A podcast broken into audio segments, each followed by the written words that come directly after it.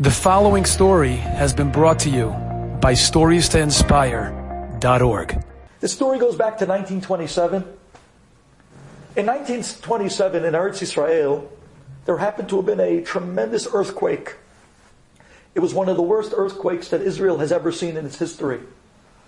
Actually, this earthquake, it averaged, it came in at 6.2 on the Richter scale, which is tremendous. It started in the Dead Sea and it made its way all the way to Jerusalem. The entire Yerushalayim was shaking for 22 minutes. This earthquake went on. Buildings were dropping like flies. The entire Jerusalem took such a shaking. People were screaming in the streets in pandemonium. They didn't know what was going on.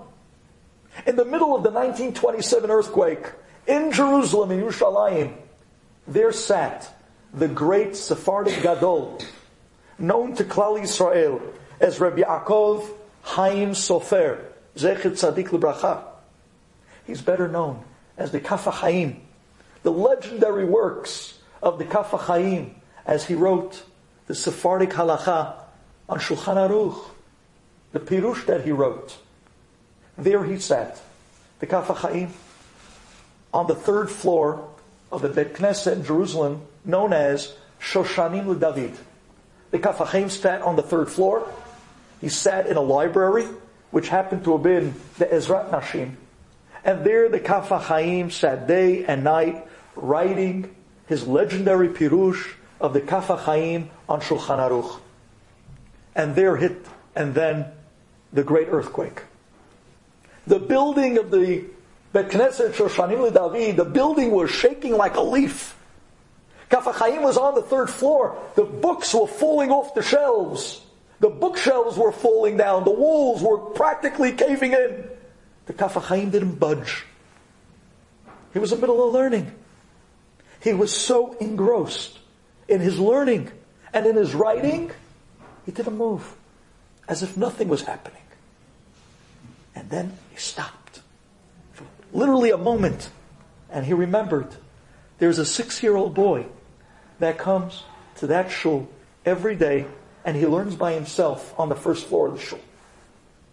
Chaim stopped, he said to himself, oh boy, this, this, the six year old, he must be petrified. I mean now the whole building is shaking.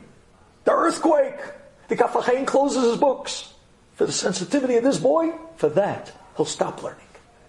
He goes running down the steps. He comes to the first floor, and sure enough, he was right. There is the boy standing in the corner of the shul, and the boy had his hands on the wall, and he was holding on to one of the bookshelves, and he was crying hysterically. Kaf HaChaim sees the boy, he runs up to him, and he hugs him, and he calms the boy down. And he takes the boy's hands, and he says, relax, it's okay. Don't worry. I'm here with you. Everything's going to be okay. And the building is shaking. And the Kaf HaChaim's talking to the boy. Relax. It's all right. You're not alone. I'll take care of you. I'm here with you. I'll bring you home to your parents safe. Don't worry. Everything will be okay. And the more the Kaf HaChaim spoke with such warmth and love, the more the boy was able to relax. Till finally, the boy calmed down. The earthquake subsided. Kaf HaChaim smiled. He took the boy by the hand. And just then, the earthquake started up again, but this time even stronger. And the building was shaking back and forth, mamash, like they've never seen. At that moment, the boy got so scared, he started to cry again. He started running towards the door. The Kaf HaChaim ran after the boy. He grabbed him. He told him, no, no, no, don't go out there. It's dangerous. You can't go out there. It's an earthquake. He grabbed the boy. Again, he hugged him. Again, he relaxed him, held the boy by the hands, and he told him, don't worry. I'm here with you. Everything's going to be okay. I'm going to take you home when it's over. Don't worry. I'm here with you. You're safe. The boy calmed down. The earthquake finally ended for good. After 22 minutes of havoc, the earthquake finally subsided. The Kaf takes a breath holding the boy's hand. He walks up to the door of the shul. He's taking the boy now home. He opens the door. He's about to take a step out, and suddenly he looks down, and the two-story staircase that once led up to the front door of the shul, which was two stories high, the earthquake completely collapsed the entire staircase. Here are the HaChaim's looking down at a two-story drop right down to bedrock. He's about to fall off with the boy. He reaches back and grabs the mezuzah, holding the boy's hand. He holds himself up. Slowly he takes a step back. He pulls the boy into safety. Kaf HaChaim. He realized if he would have let this boy run out before Shema Israel, what would have happened? The boy got all hysterical. The Kaf HaChaim relaxed and said, don't worry. Everything's going to be okay. Baruch Hashem, we were just, we were just saved. He saw people running back and forth, emergency people. He started screaming to people, quick! Bring us a ladder! They brought him a two-story ladder up to the door of the shul. Now, no more staircases, no more steps. Kaf HaChaim picks up the boy, puts him on his shoulders, and he goes down the ladder all the way till the bottom to the street. There he took the boy by the hand, and he went through the streets and brought him to his house. Such warmth and sensitivity. Putting himself in harm's way just for the feelings of this little boy that he doesn't even know. He smiles at the boy and he tells him, now you're safe. Baruch Hashem, you're home. Hashem saved us. And the boy looked up at the Kaf HaChaim and he was thanking him and thanking him. And then the boy went into his house. The name of that young six-year-old boy was Ovadia Yosef. That little boy was Chacham who was saved by the Kaf HaChaim. Amazing. And that's why, ladies, years later, when the Kaf HaChaim passed away, the Kaf HaChaim's legendary works and writings on all of Shulchan Aruch, his son, Reb, Reb Moshe Sofer, wanted to publish and put out the legendary work of the Kaf HaChaim. But the problem was that his father died in middle of Siman Kuf Yud Zayin in Yoreh De'ah. And there was still two Simanim left that his father did not live to write on.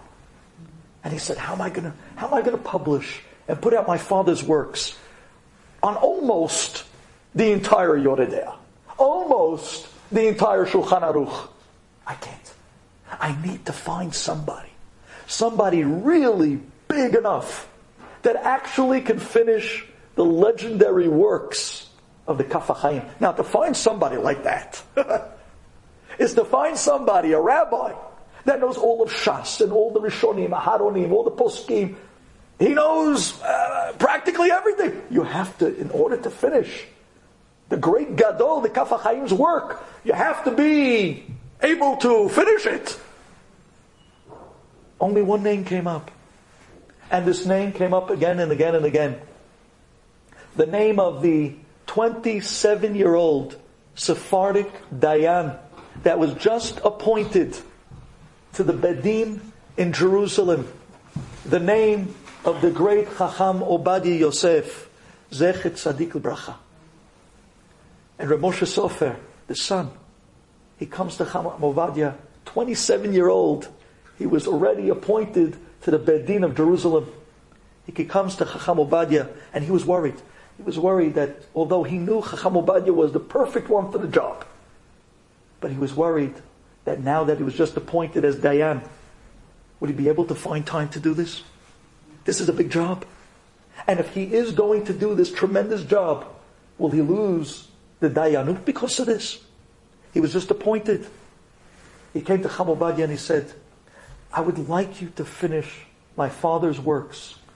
I'd like you to be the one to finish the Kaf HaChaim on Yoreh De'ah. Chamobadia. He turned to Rav Moshe Sofer and he said, I'll do it. For your father, the Kaf HaChaim, I'll do anything. Sofer, but, but maybe you're going to lose your job as Dayan. I mean, it's a lot of hours. He says, even if I lose my job, I will never forget what your father did for me as a six year old boy on that day of the earthquake many, many years ago, how he saved my life and the sensitivity and the warmth, how he held my hand, how he talked to me, how he cared for, he didn't know me. That sensitivity was legendary to me. Look at the characteristic traits of the Gedolim, of great people. Take a look at the loyalty. Chacham Ovadia, he remembered from six years old what the Kaf HaChaim did for him that day. Even if it meant losing his position, he's going to finish the works of the Kaf HaChaim. And on the other hand, look at the sensitivity that the Kaf HaChaim showed to a six-year-old boy, putting himself in harm's way. Just because maybe that boy is crying. Let me go help him. Let me save him. He could have walked away. It's not my kid. Let somebody else deal with it. No, that's not the way of Gedolim. That is my kid. That's our Klali Israel. That's our Chacham Ovadia Yosef. As a six-year-old, he came running. He hugged him. He talked to him. Sensitivity. Carried him home. This is the way of Gedolim. These are the great two T's on the characteristic traits of great people. Sensitivity and the loyalty. This is something special. Enjoyed this story? Come again. Bring a friend. Stories to inspire.org.